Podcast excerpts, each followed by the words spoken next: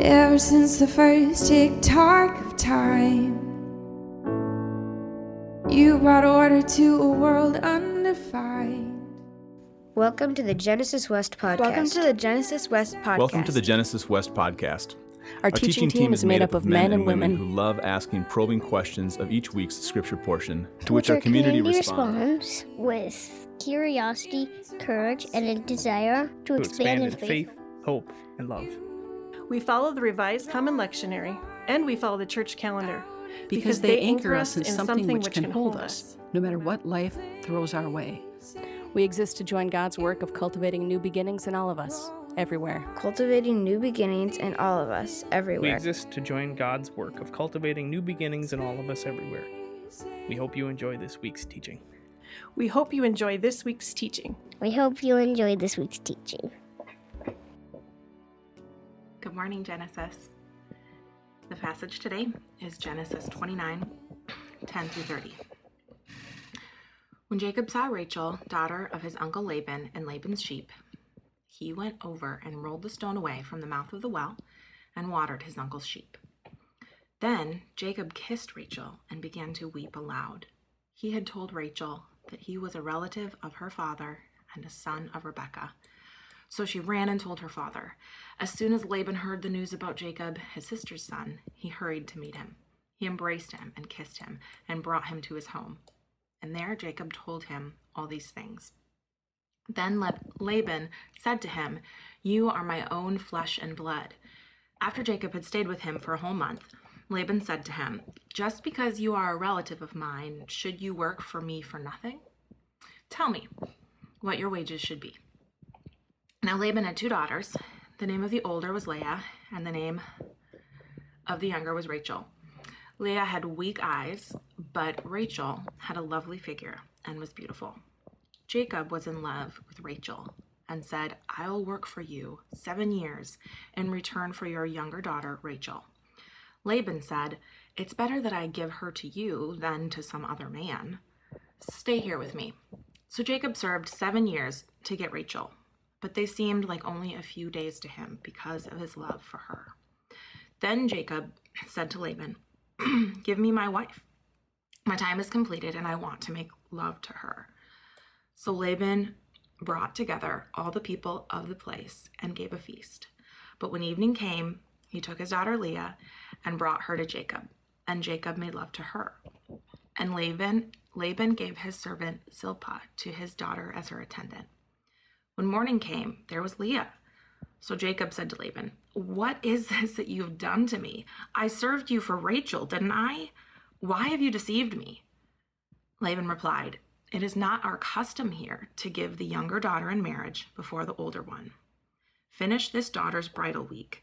Then we, then we will give you the younger one also in return for another seven years of work. And Jacob did so. He finished the week with Leah, and then Laban gave him his daughter Rachel to be his wife. Laban gave his servant Bilhah to his daughter Rachel as her attendant. Jacob made love to Rachel also, and his love for Rachel was greater than his love for Leah, and he worked for Laban another seven years. The word of the Lord. Hey, folks, ready for this week's two minute roundup? Well, here we go. In this week's scripture portion, Jacob, who's still on the run from his brother Esau, who wants to kill him because, of course, Jacob swindled him out of his birthright and his father's blessing. And he's still awestruck by the transcendent dream that he had last week, in which God met him in that certain place and promised to be with him no matter where he went. He now is finally arrived at his uncle Laban's house in Haran. Naturally, one of the first things that he does when he gets there is he makes out with his cousin Rachel. now, relax. That's kind of just the way they rolled back then. You got to think Game of Thrones a lot of the times when you're reading these stories in Genesis. Anyway, Laban seems thrilled to see Jacob there. This is from verse 13, verse 13. When Laban heard the news about his sister's son Jacob, he ran to meet him, he embraced him, and he kissed him. So he seems thrilled that he's there, But when Jacob asks Laban if he can marry Rachel, who he loves, Laban consents, but only after Jacob agrees to work for him for seven years. So, fast forward seven years and one day.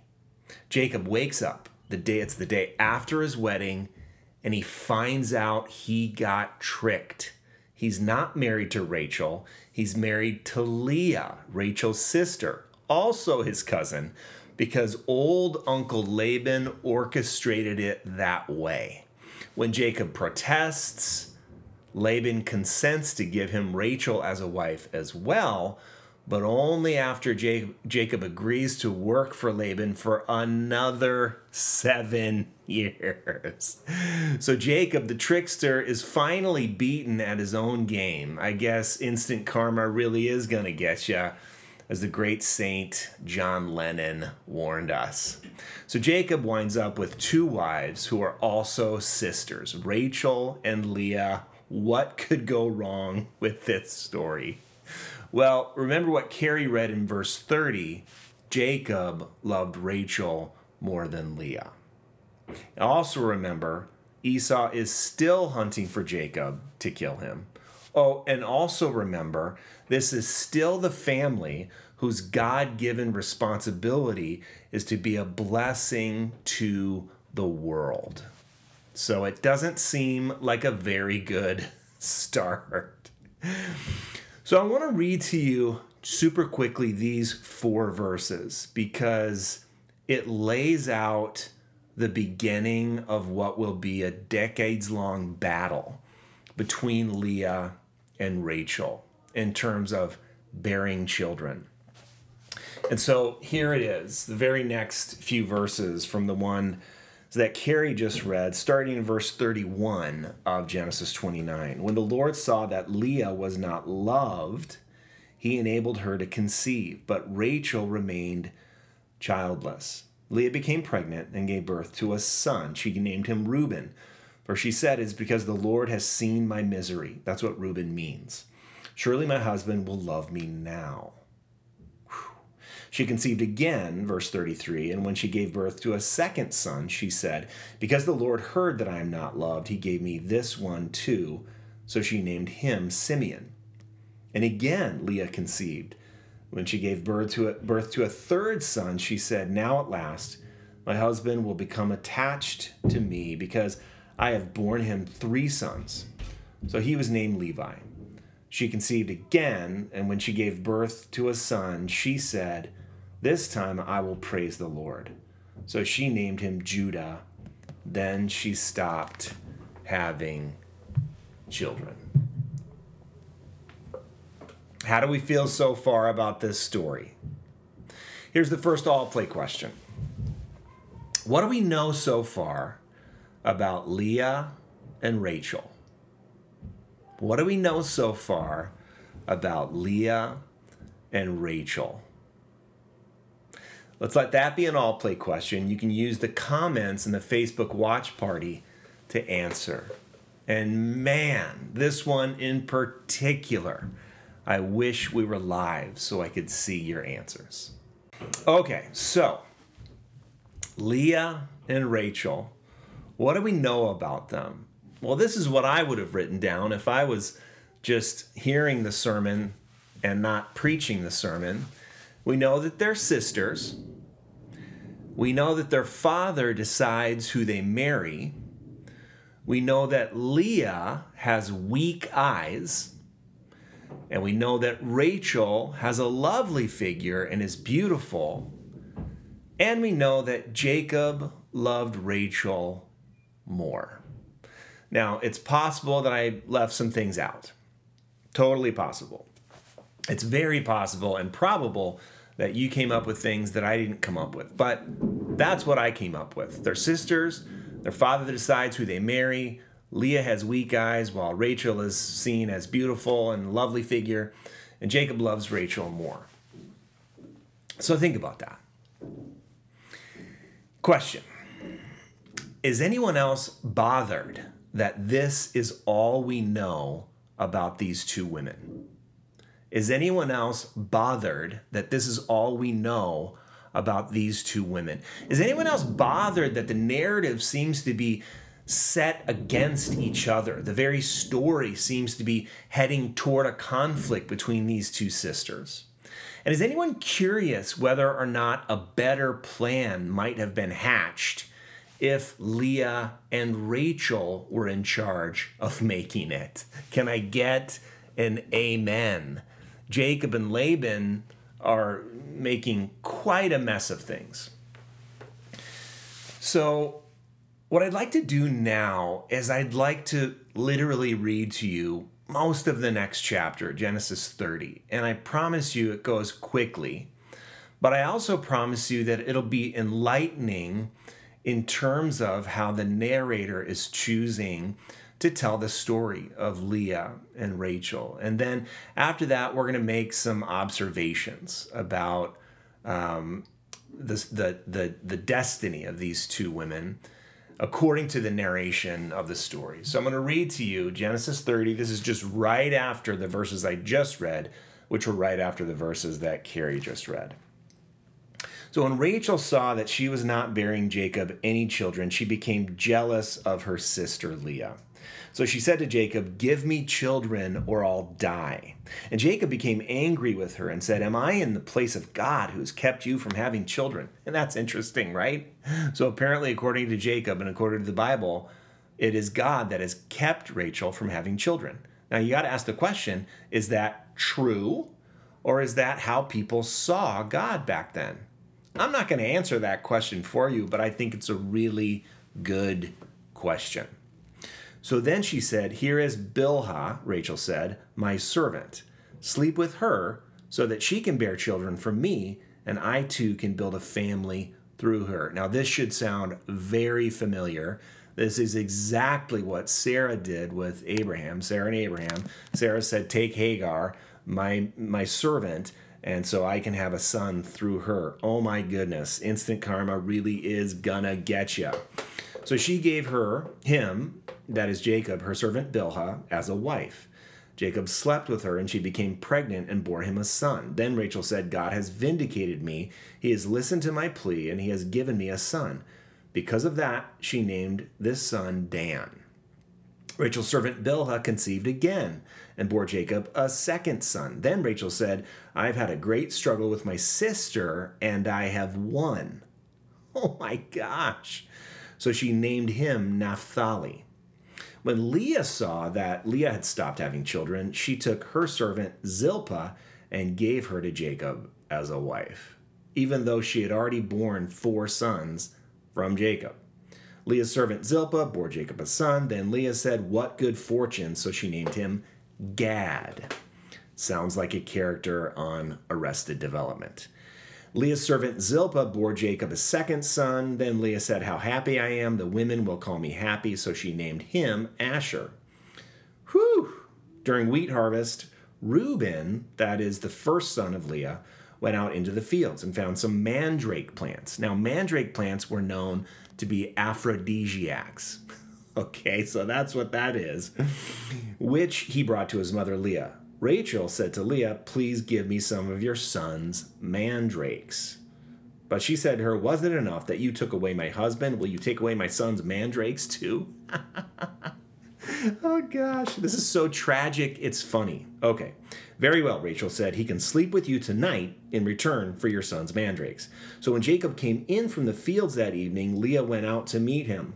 You must sleep with me, she said to Jacob, her husband. I have hired you with my son's mandrakes. So he slept with her that night. God listened to Leah, and she became pregnant and bore Jacob a fifth son. Then Leah said, God has rewarded me for giving my servant to my husband. Uh, so she named him Issachar. Leah conceived again and bore Jacob a sixth son. Then Leah said, God, God has presented me with a precious gift. This time my husband will treat me with honor because I have borne him six sons. So she named him Zebulun. Sometime later, she gave birth to a daughter, oh, by the way, and she named her Dinah. Then God remembered Rachel. He listened to her and enabled her to conceive. Again, ask the question And I'm not saying I know the answer. I'm not saying we should know the answer to this one. But is that really how it went? That God finally enabled her to conceive? Or is that how people saw how God did things back then? Just a good question. She became pregnant, Rachel, that is, and gave birth to a son and said, God has taken away my disgrace. She named him Joseph, that is, Joseph of the Technicolor Dreamcoat fame, and said, May the Lord add to me another son.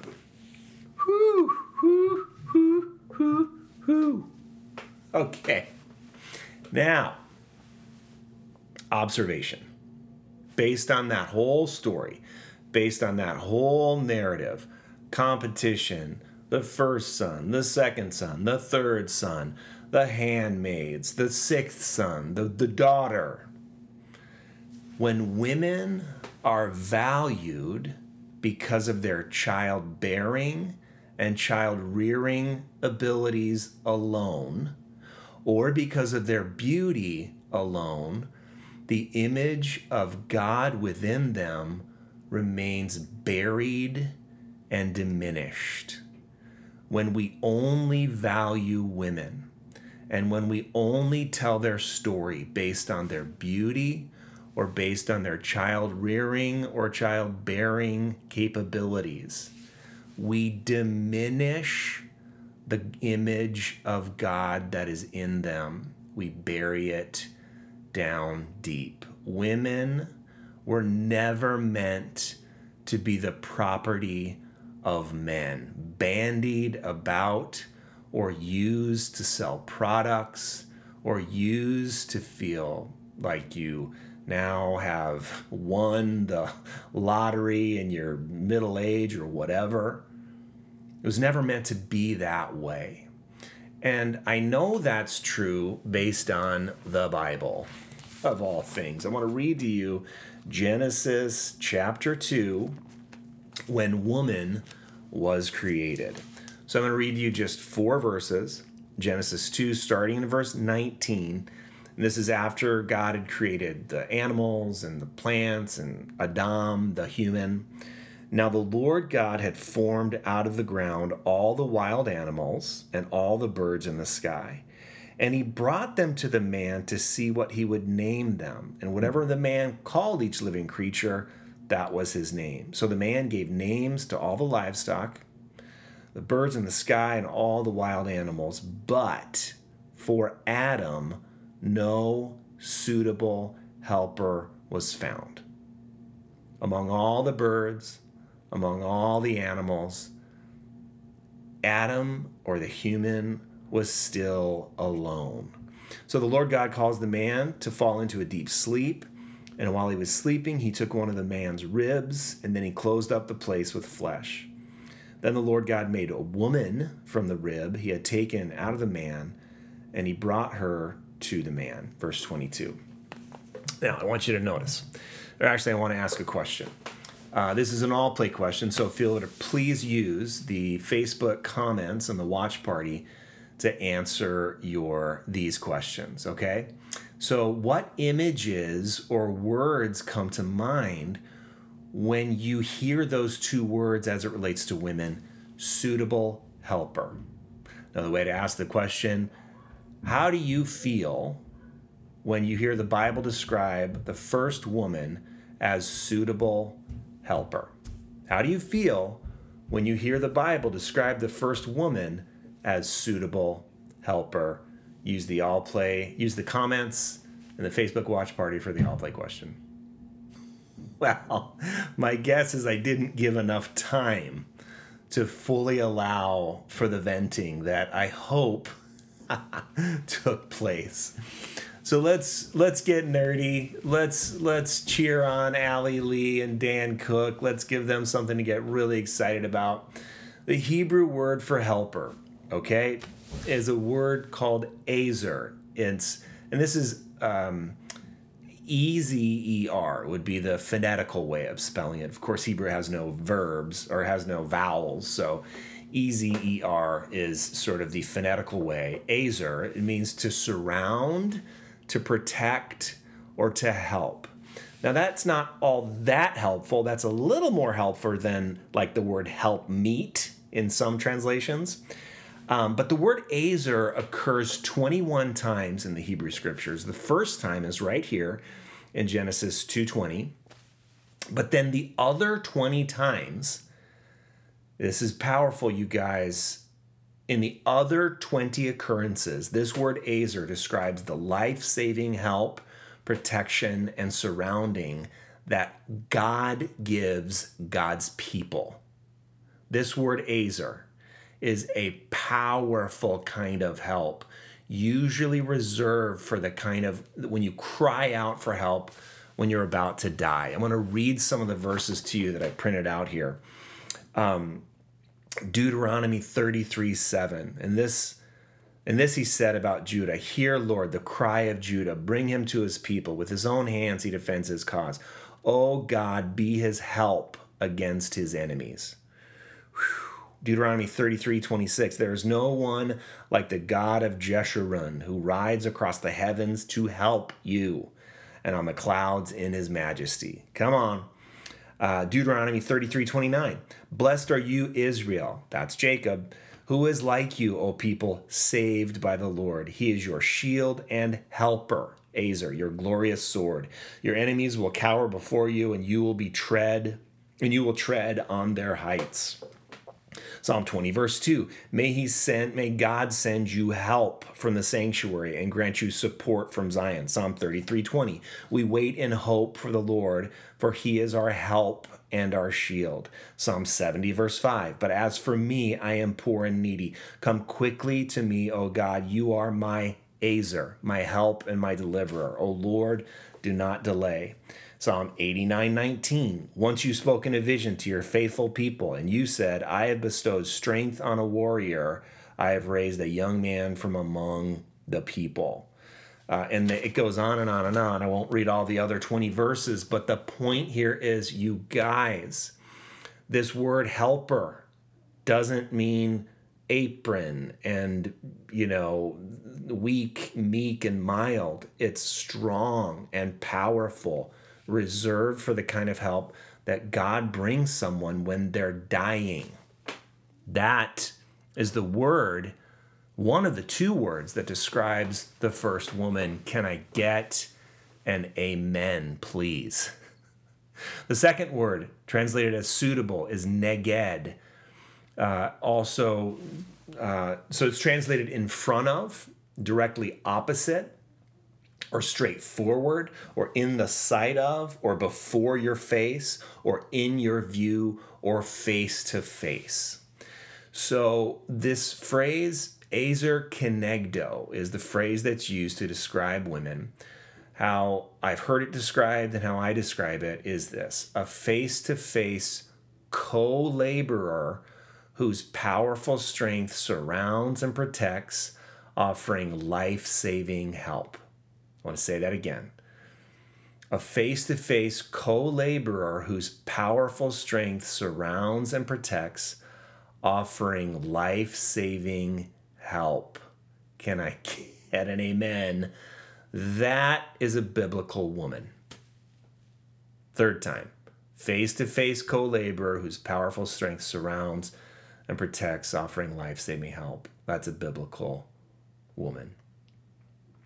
Now, I want to end uh, sharing some midrash about Leah and Rachel because we can't end the story only knowing about this competition that they had with each other, only knowing about the sons that they bore and their handmaids bore to Jacob. That can't be their only story. That can't be the only thing we know about them. And so, midrash is what the rabbis would use their imagination and when they would ask questions like, What else do we know about Leah? they would use this interpretive method called midrash. We use it all the time here, and it's based it's a it's based on the truth of the text, but also the imagination that's rooted in the story. And so, one midrash they talks about Leah's weak eyes, and um, the word weak is is an unfortunate translation. Um, this was true.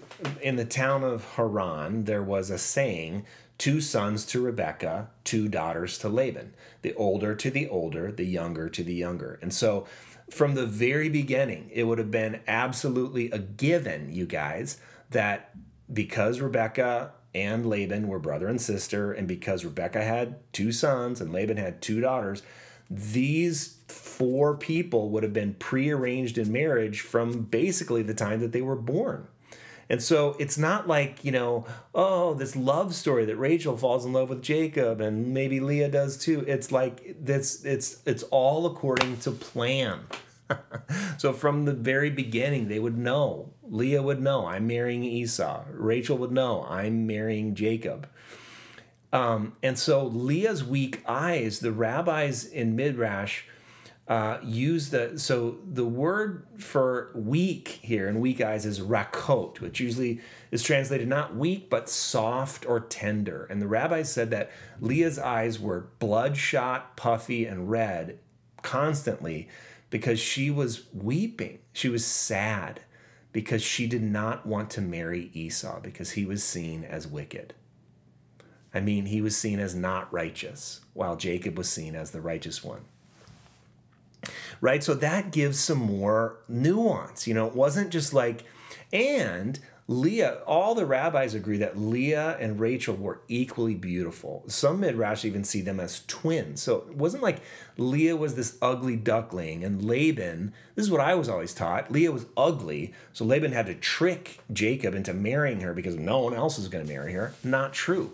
In fact, in this weird, weird way of looking at it, Laban might have been looking out for Leah in a weird, odd, patriarchal, Bronze Age way because if you read the story, Esau had already married someone else.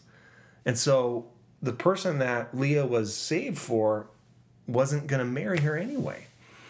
And so, in a way, it can be seen, and I know this is so hard to grasp, so hard, but as Laban looking out for Leah by giving him to Jacob, giving her to Jacob first. I know that's a mind bender. Um, but does that help, you know, in terms of seeing seeing Leah? And um, another midrash says uh, of these two sisters that Leah and Rachel are like two rafters of a house extending from one end of the world to another, meaning the whole world rests on these two matriarchs of the 12 tribes of Israel, because the whole 12 tribes of Israel come from these two women and, of course, their two handmaids. Um, and the Midrash goes like this one reared princes, while the other reared princes. One Leah, one Rachel. One Leah produced kings, King David from Leah, and the other produced kings, King Saul, came from Rachel. One produced the killers of lions, King David came from Leah, and the other produced killers of lions, Samson came from Rachel. Uh, one produced conquerors of the lands, uh, descended from Leah were Moses and David. Oh, and by the way, Jesus was descended from Leah. And the other produced conquerors of lands. Joshua and Saul were from Rachel. From one, the dividers of lands, Moses, and from the other, the dividers of lands, Joshua. So in this midrash, it lays out the powerful foundation uh, upon which these two wildly powerful matriarchs supported the world. I like that picture. I guess it's not a foundation, but those two rafters that cover, surround, protect, think Ezer, the world. Right? And so uh, there's so much more that we could talk about here. We're out of time. but here's my conclusion whether you're a man or a woman, whether you're non binary, um, the question is what's your story? And where does it start? And who's the narrator of your story? And is the narrator limiting you or burying your image of God? Man, woman, non binary, whatever you are, has the image of God within you been buried by the narration of your story, which was given to you in a way that diminished the image of God or buried it deep within you? And how does it need to come out? what in your story might need to be forgotten? And what in your story might need to be remembered? And what in your story might need to be rewritten? There are chapters that are still left in your story. And the chapters that have been written aren't all true. And the chapters that are to be written have the future that is laying out for you with God, the powerful helper, coming to your aid to surround and protect you. Amen. Amen.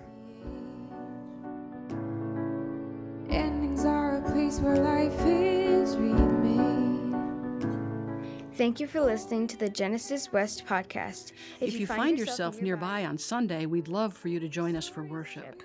We meet at Elam Church Center in Robbinsdale, Minnesota. If you, if have, you have, any questions, questions or would like to connect with us, please visit us at www.genesiscov.org.